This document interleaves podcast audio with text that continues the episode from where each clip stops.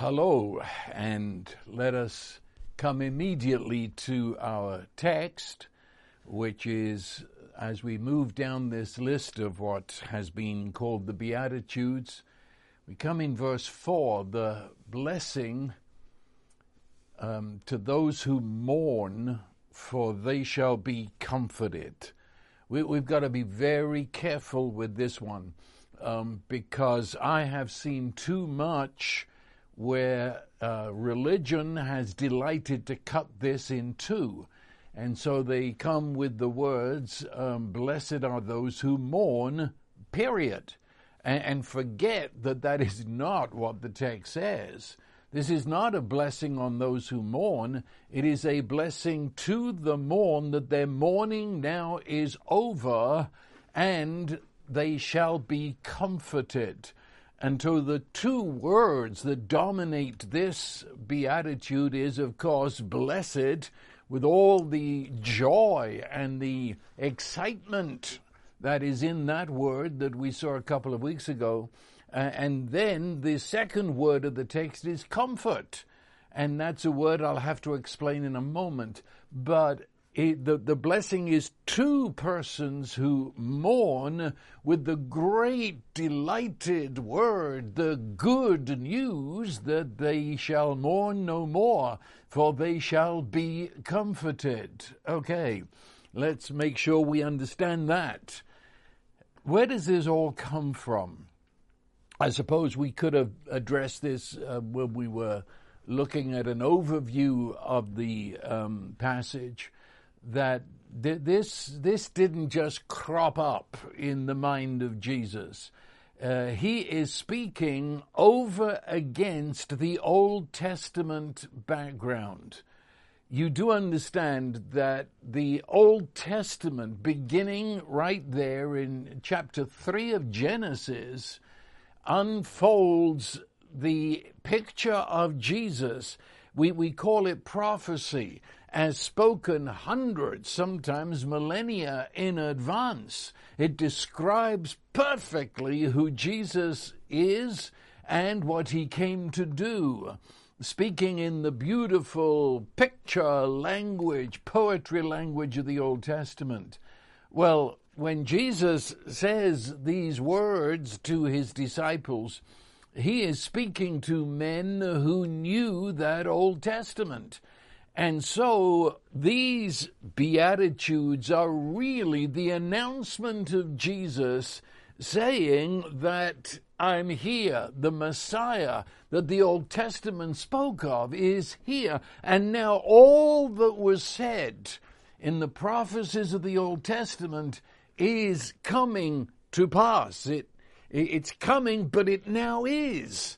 For it is in Him. Jesus is that beatitude. And, so we come to this particular one, and shall I say, the Old Testament was very excited about this.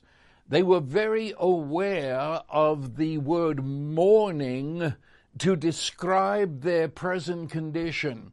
And therefore, when they saw the coming of Messiah, that is Jesus, they became well, I say again, very excited because they saw the end of the days of mourning. Let, let me give you one example. There are a number, but let me give you one that you probably are more familiar with.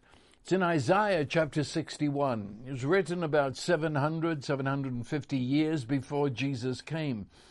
But it says this, and I might quickly add, that you remember Jesus um, had already spoken this prophecy as applying to himself. Do you remember that? He came to his hometown of Nazareth and went to the synagogue and they handed him the book of Isaiah and he opened it at this passage and read it and said, This day, this scripture is fulfilled right in front of you. So he claimed to be the one that Isaiah 61 is speaking of. Now, at a slightly later time, not very much, this was very much in the same time period, Jesus takes his disciples up that mountain, and he is saying, hear me carefully, the same thing, only he's couching it in the words that we're now familiar with. Blessed are those that mourn, because they shall be comforted. But let's go back to Isaiah 61 and, and hear what the prophet said and now what Jesus is saying. The prophet Isaiah said, The Spirit of the Lord God is upon me. Jesus claimed that that was speaking of him.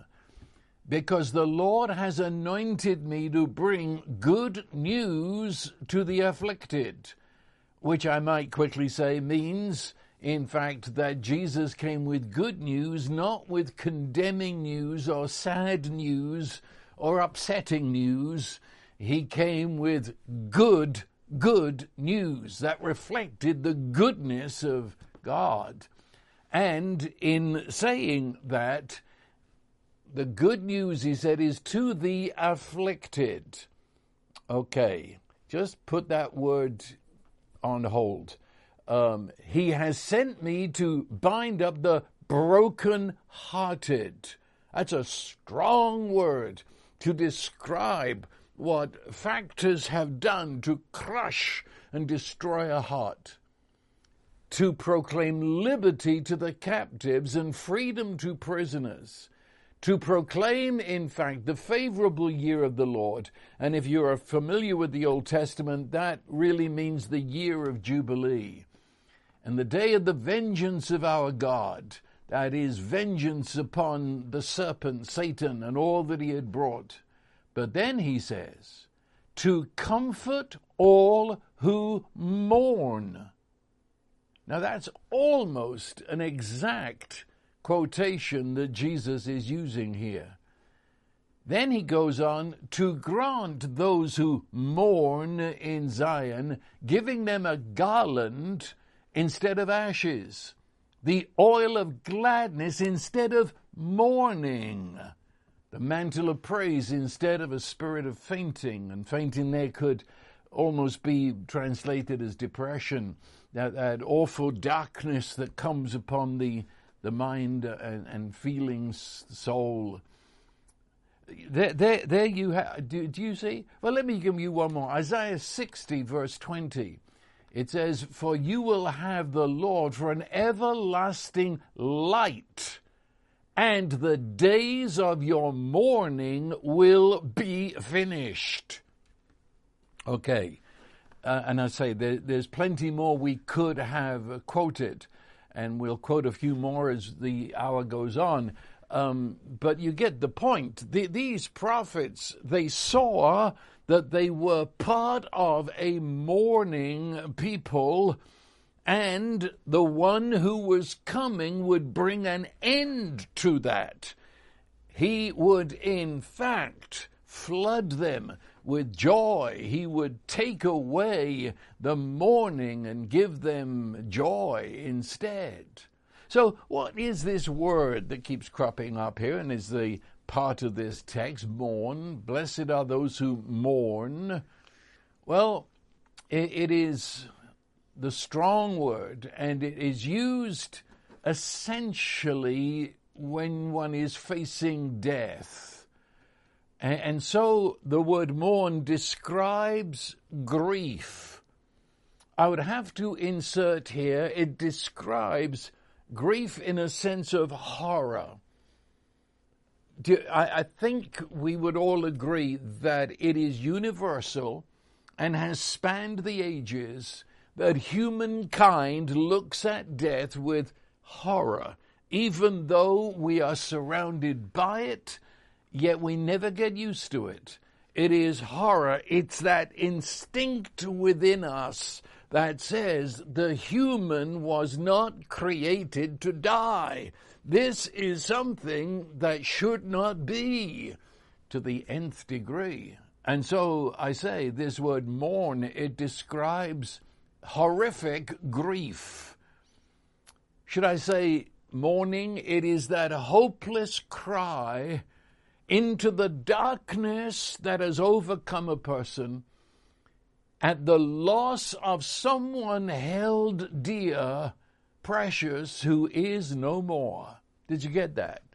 It's grief. It's the hopeless cry that one wails into the darkness of that moment.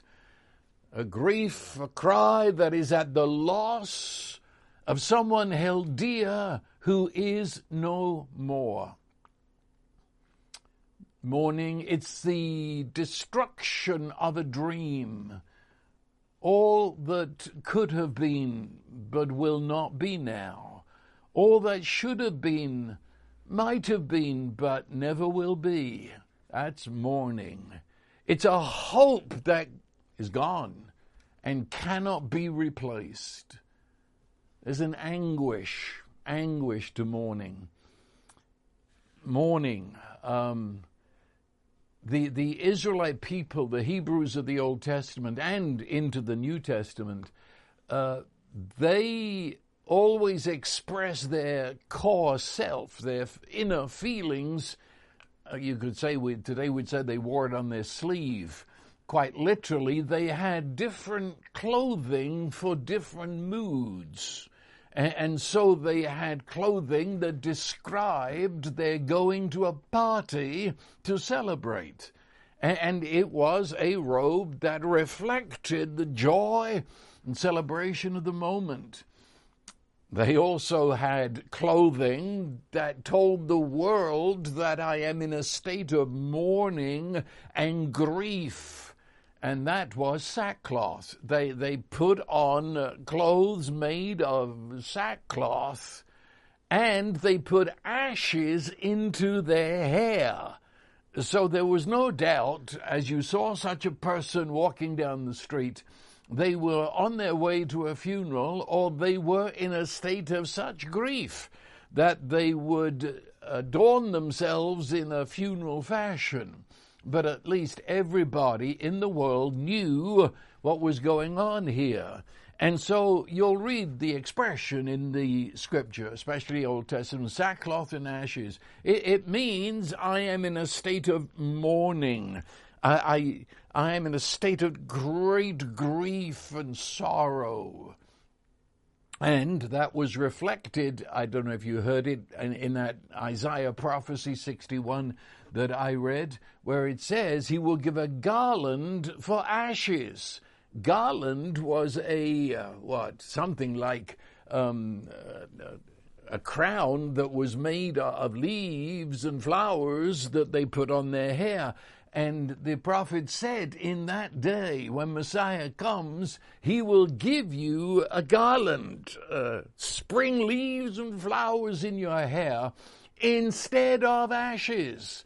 That is, he's taking away the mourning. He's cleaning out your hair from ashes, which spoke of that which is burned out and gone. And he's putting there life and flowers, and you get the picture. They, they took it very seriously, but also their prophets took very seriously that the mark of Messiah would be to come into the world of mourning with the powerful joy that would bring mourning to an end. By, by the time the New Testament came, um, big business had got into this, and so there were professional mourners um, you'll read of them in the Gospels. They were the people that, do you remember when Jairus' daughter died? And it says that Jesus threw out the, these mourners. They, they, weren't, they weren't relatives and they had no real interest in the person who had died.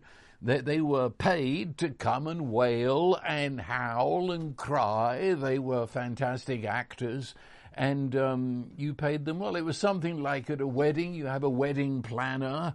Well, if there's a funeral in Bible days, you'd have a funeral planner who would bring in the professional mourners and they would take over and do all the wailing and crying, and Jesus threw them out. That's phony. But you, you, you see what I'm saying. This is the background to those passages I just read that, that it's speaking of the human in a state of mourning and grief and even horror.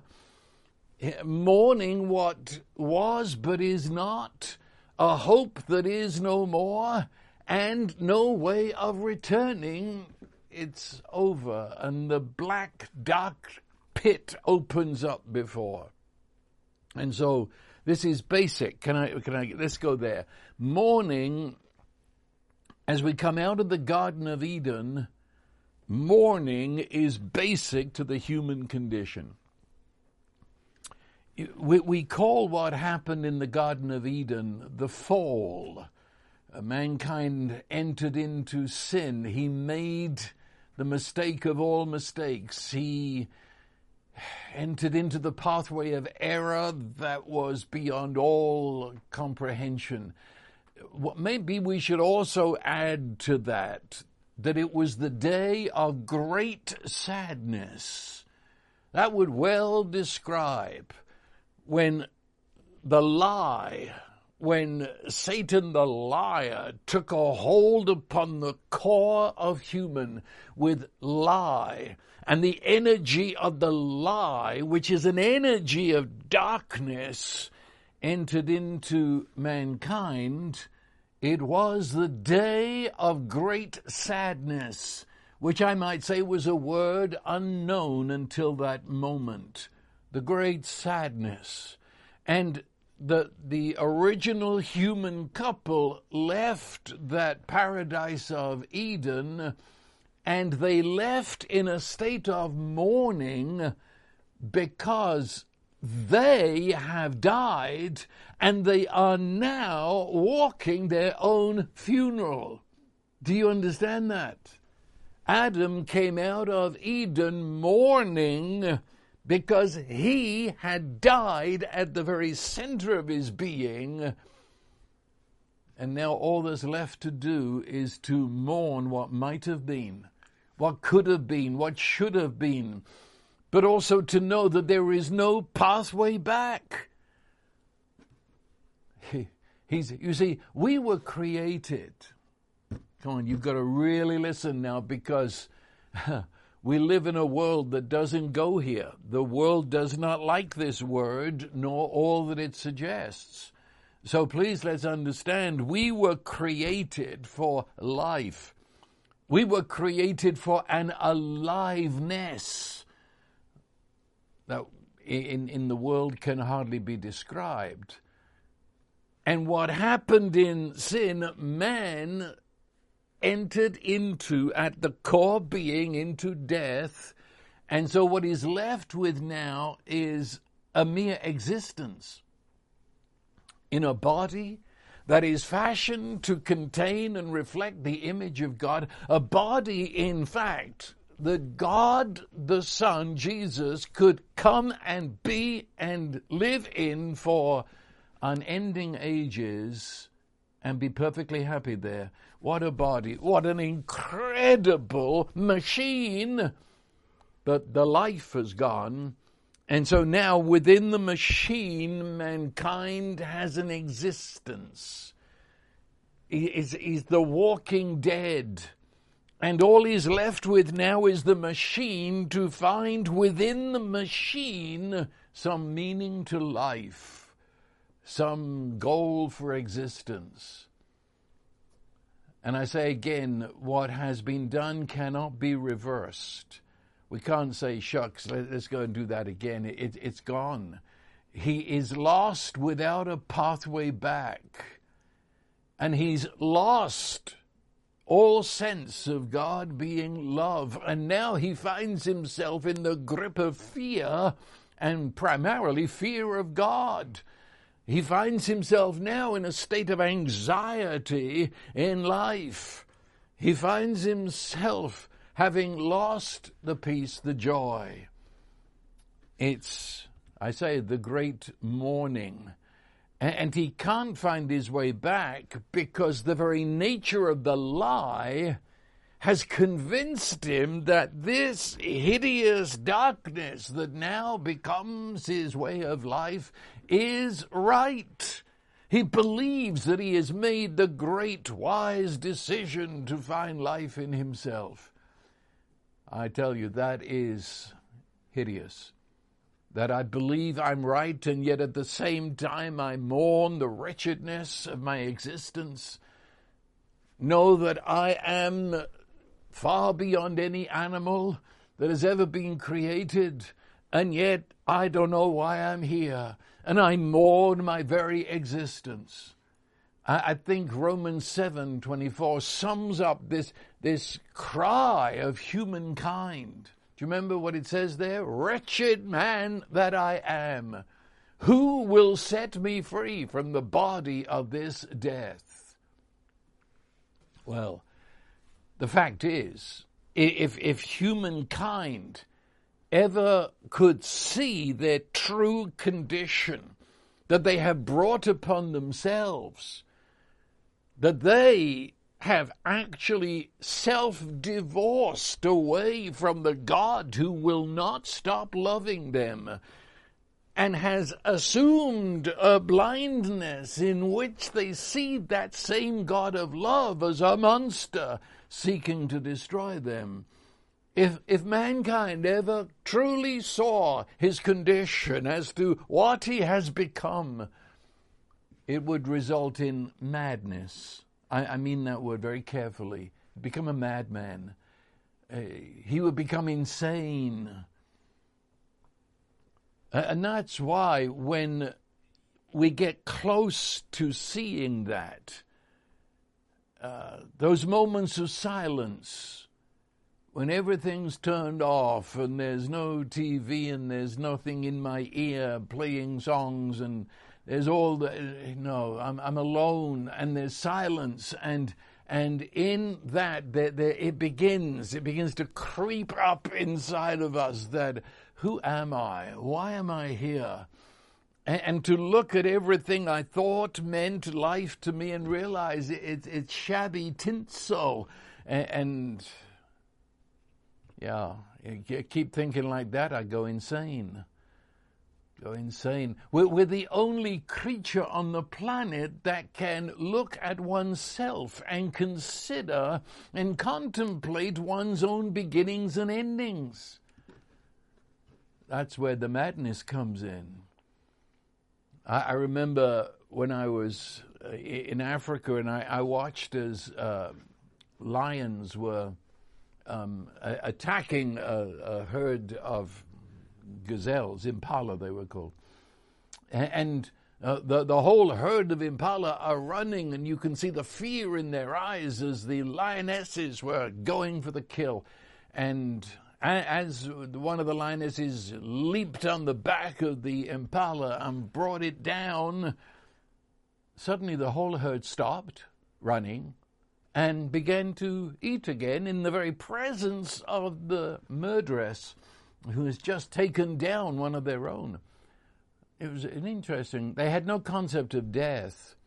It was just the instinct to run, but once it had happened, that's gone, and they can now feed in the presence of the lions. Now that's an animal we don't have. We we we know what's going on. We can stand outside ourselves and look at ourselves and contemplate ourselves and pass judgment and and when you consider what happened, the great sadness that came into the human race, if one considers that, and if that's all I can see, then my mourning turns to madness and insanity. And so humankind has gone into denial, into avoidance. Some immerse themselves in work, so there's no time to think of who I am. Others are distracted to the nth degree by entertainment and party and keep everything moving, moving, moving, noise, noise. So I don't have to think. Only that doesn't work because when the noise gets to its extreme and the entertainment can't go further, we're so empty we need to numb out everything with, with drugs. You, you see what I'm saying? Huh. But this at the point when, when this crashing darkness came down on the human race in Genesis chapter 3, at that same time, What does God do about that? What, what is the opinion of the Father and Son and Holy Spirit when man enters into this great despair?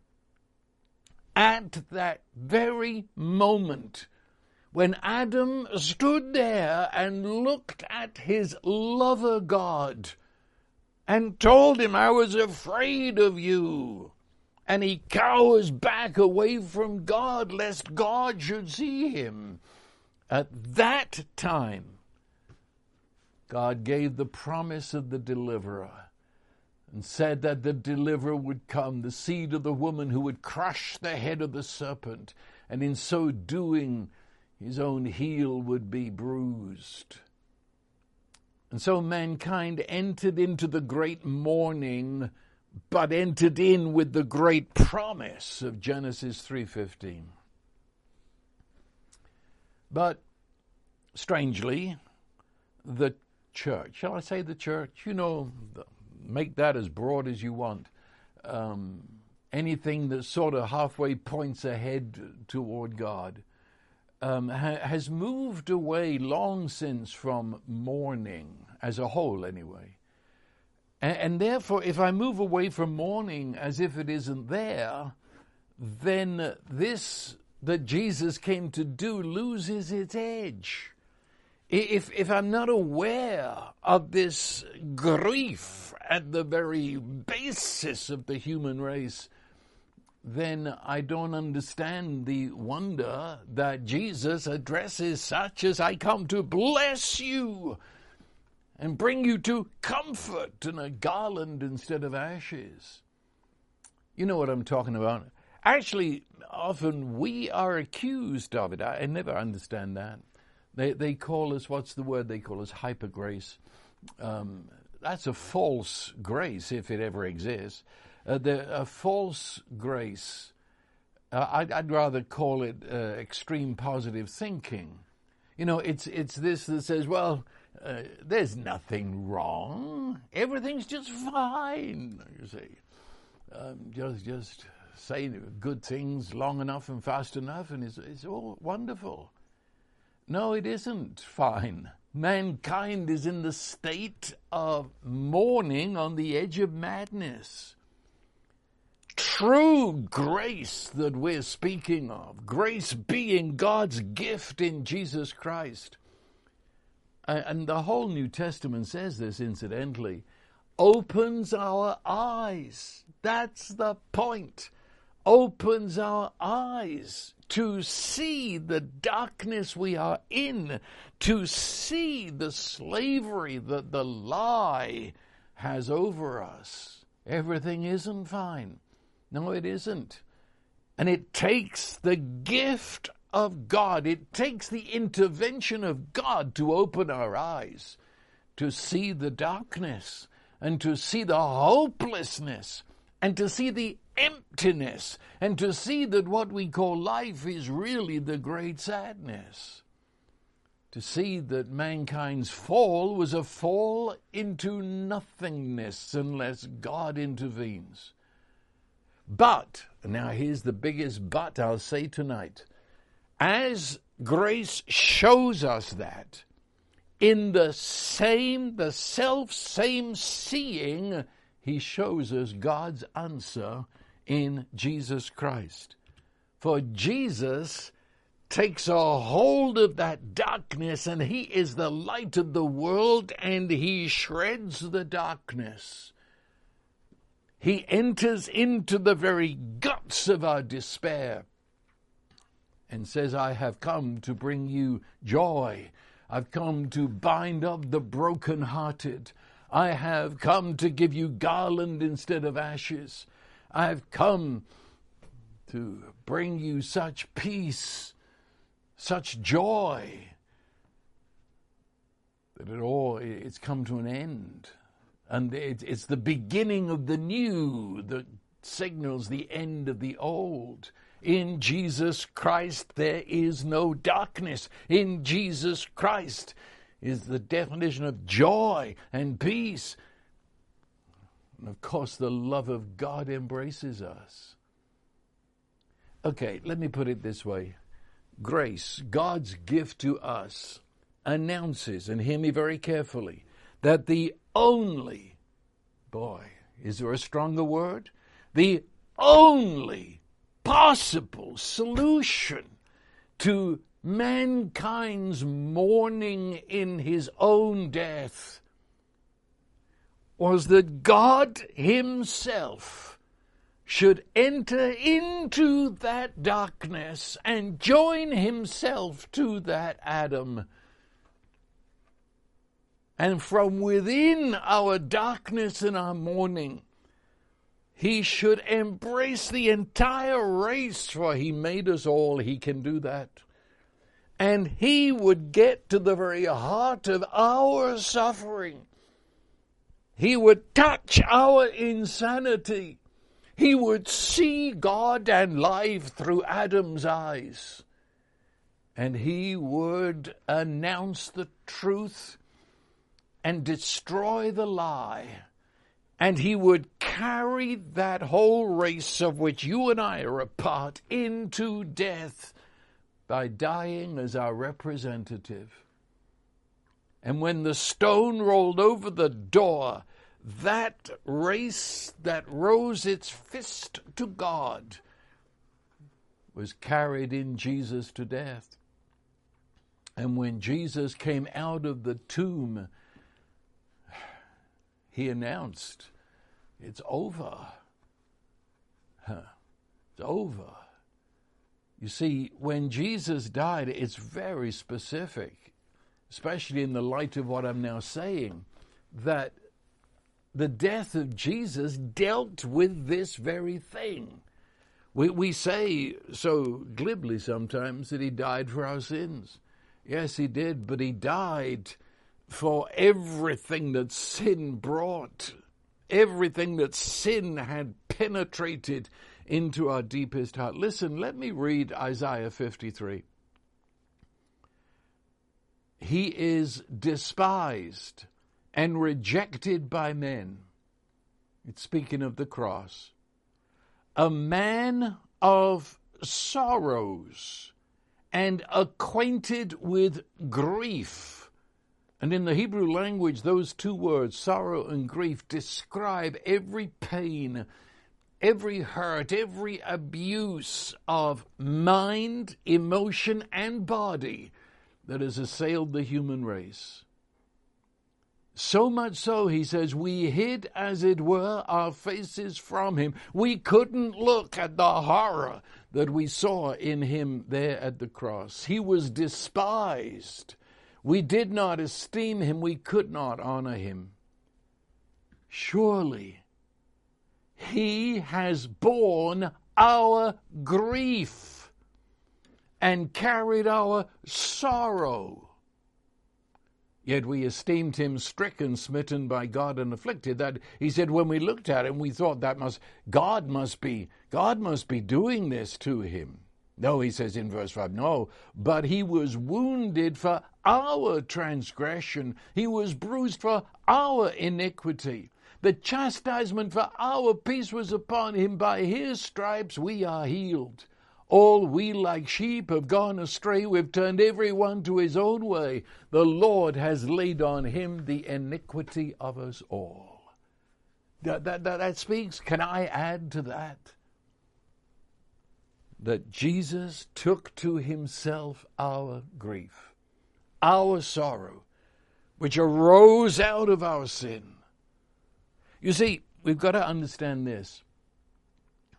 Um, mourning is, is, is not something one does because you've broken some rules. Please hear me now. Please hear me. You, you don't look when you're pulled over and given a ticket for doing something wrong on the road.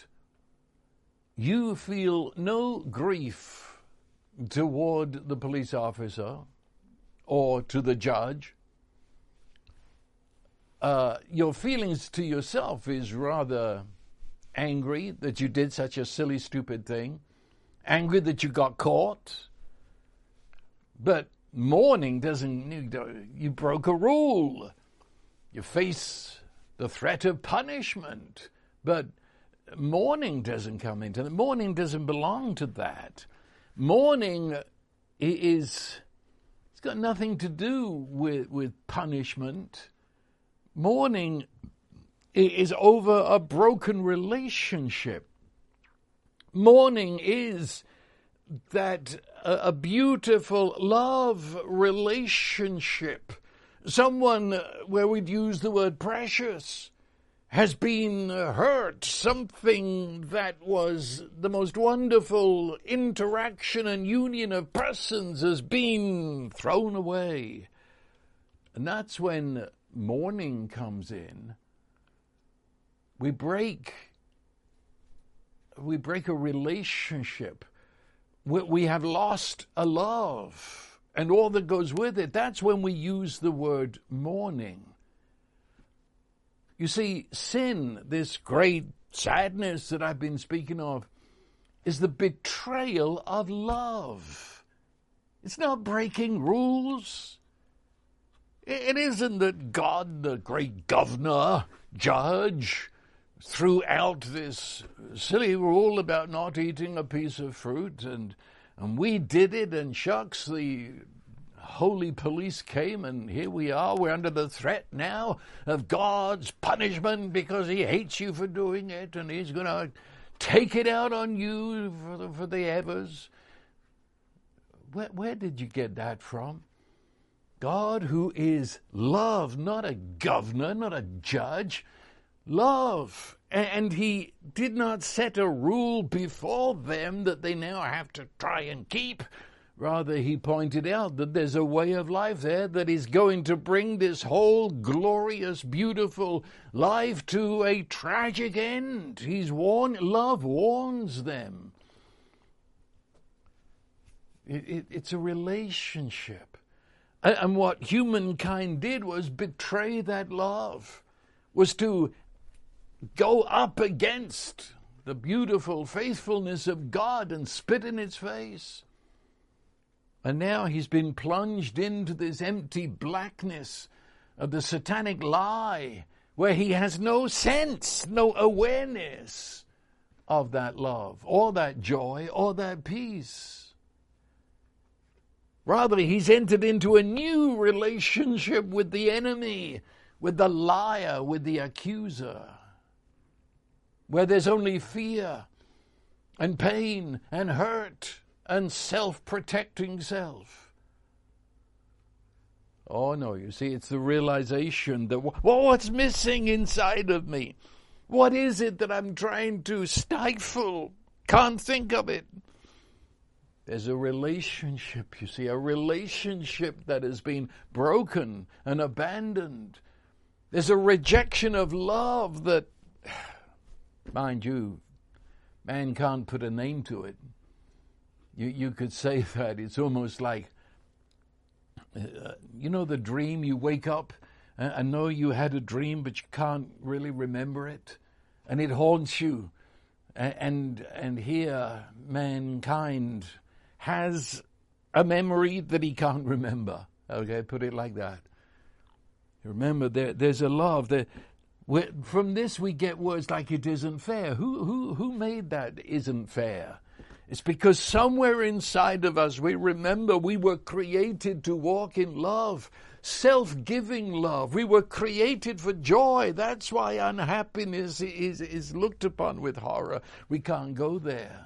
We were looked upon, rather, we were created for love and life that's why all that is less than that, we, we look at it in horror. Have you ever thought of this? Even your body. Do you, do you realize your body, with no help from you, when you get anxious, your body goes to pieces. And you become open to every kind of sickness and disease because you weren't created to be anxious. That is foreign. That's you should mourn over that. That's it's not. It's not. How does a lie detector work? It's because we were created to walk in truth. And even the most immoral among us can't help it that your body tells the world when you're telling a lie. And there's a lot of other things on that too. Your, your eyeballs do, when you tell a lie, your eyeballs change shape. You can't hold your eyes steady, they have to go in a certain direction. Oh, yeah. Well, our bodies were made for God. They were made for love. They were made for peace and for rest and for joy. They were meant to tell the truth.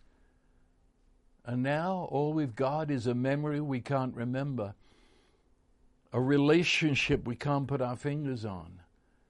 Uh, and uh, see, God never stopped loving us, God never stopped pursuing us. He, he never broke the relationship, but we're blind. When you present the gospel as you broke some rules, you're going to be punished, but if you sign this card, you'll get out of prison. And that doesn't produce mourning any more than it produces joy. Maybe a bit of relief to think you, you know, you worked the system, you got out of jail free, um, sort of. But then you live in fear that I'm going to mess up again. I'm going to break the rules again, and then I'll be threatened, and then. You know how religion goes these days. But relationship is totally different, totally different. I realize that I am beloved and that he so loved that he came to me in my darkness to bring him back to himself. And he has given to me the gift of his love in Jesus and, and, given me the joy that belongs only to God and peace. And so we guard that love. We look at, at sin with abhorrence. We re, we're repelled. We, it, no, no, not. Because that would mean this relationship of love would be dulled and shadowed. No. It, it's See, this gospel is the good news. Good news. Jesus is the one that has taken our mourning. We, we don't get out of it by keeping a few rules. That would be like giving your corpse a facelift. It, it would be like putting band aids on the, the brokenness of a dead body. Uh, no, please don't make me say those things. It, it's Look, the gospel isn't a trip to the emergency room to try and get your old self back to what it could be. No, there's no hope for that. Jesus had to die.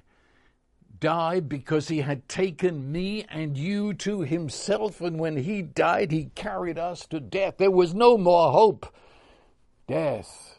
And then, holding us within himself, he rose from the death, and we rose with him to a world now that is beyond even the world that Adam had. And that's comfort, you see. Comfort. Je- Jesus is announcing himself as the one where mourning ceases. We enter into blessing and to comfort. And in saying those words, he was anticipating what he would do at the cross. He didn't come to condemn us. He didn't come to accuse us. Didn't come to hang our dirty washing out. He came to take it into himself and carry it away. And he says, the mourners will enter into a new world of comfort. What's comfort? Well, number one, it's the name of the Holy Spirit. Now, do you remember? Jesus called him, well, he called him by this word in the Greek language um, we've translated it comfort, which is a jolly good word, except in this 20 and 21st century, we, have sucked the life out of it. And comfort now means someone said, There, there, cheer up, it's going to be okay. Now, that's not the meaning of the word. No, no, no. This, number one, is who the Holy Spirit is. For it's not merely his name that Jesus gave him, but uh, it is him. So he doesn't, we can't think of him giving comfort. He is the comfort that he gives. It is his presence in our lives that gives us comfort. And so the word means, and let me give you a sentence and include in the sentence every word that we've got to understand as being part of its meaning.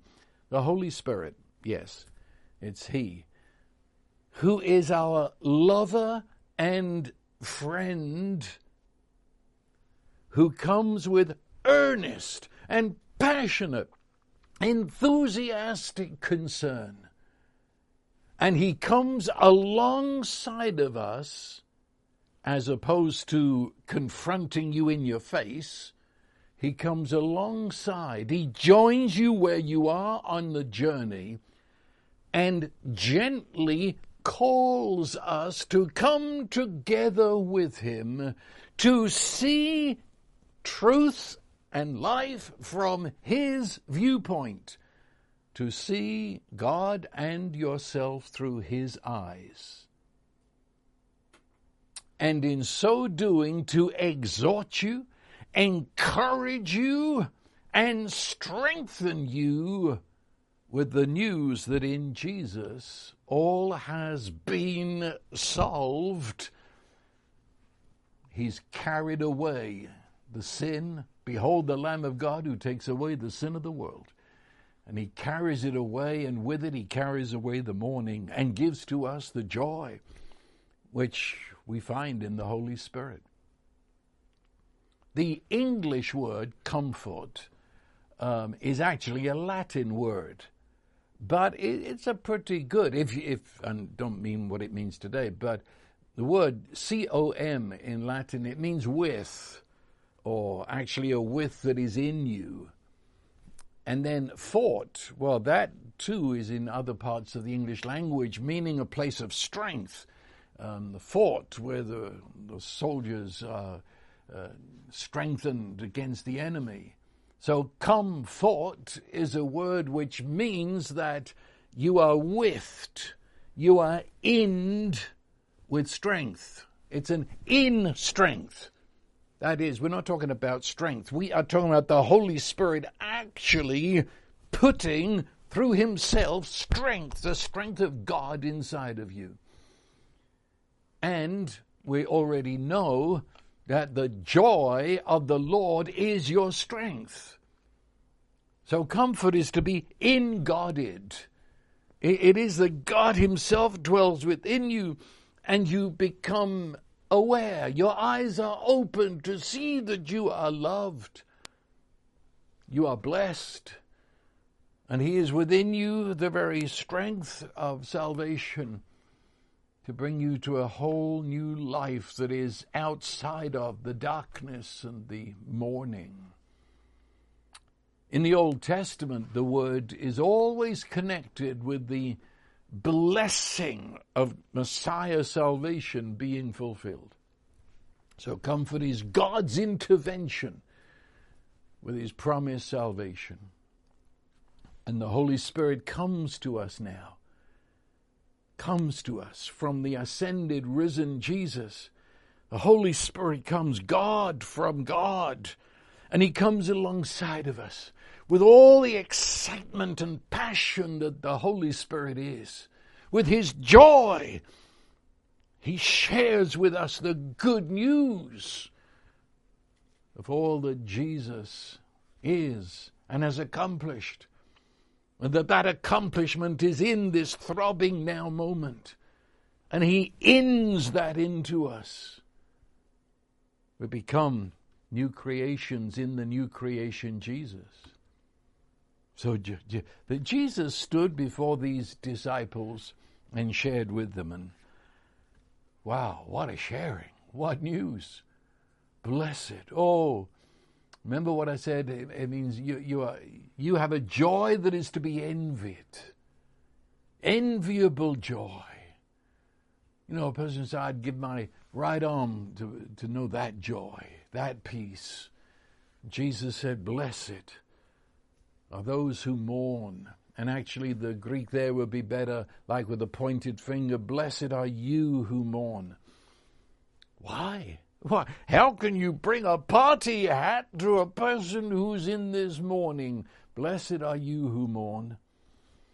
Because Jesus, the speaker, is saying, You shall be comforted. The strength of God the joy of God will lift you out of this state of darkness into his kingdom, which is righteousness, peace, and joy in the Holy Spirit. That's salvation, you see. When Jesus died, he carried Adam to the death that was the death of death, the finish of Adam. And with it, the mourning of Adam went into the tomb. And Jesus in resurrection became the last Adam, that is the beginning of a new human race. He is the new creation. He is the one that created the Genesis 1 creation, but now he enters that creation to bring it to an end. And this new creation is you and I united to him participants in all that he did and is doing, and to actually joy with his joy and peace with his peace. Huh. It's I, you could um, sort of sum it up. I, do you remember when Jesus rose from the dead? He'd only just risen from the dead. He was in the garden where the tomb was, and Mary Magdalene was there. Do you remember she was weeping? Well, I, this is, she was sobbing because they had no clue why Jesus had died.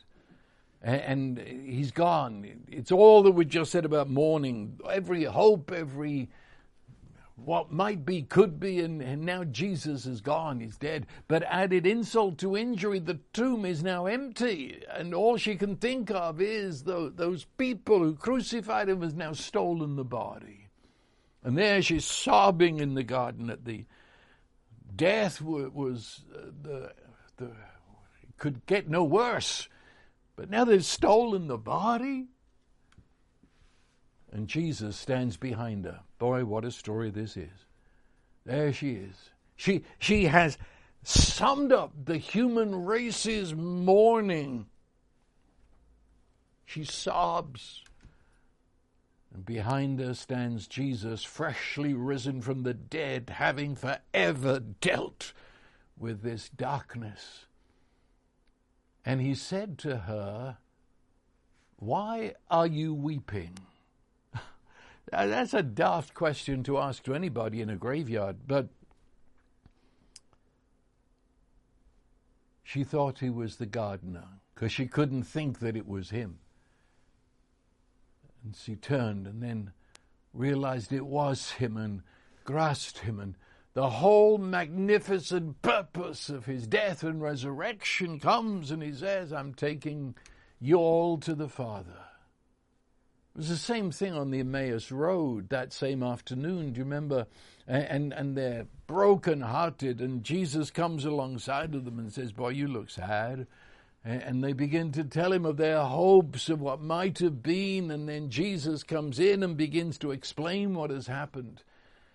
And it says their hearts burned within them.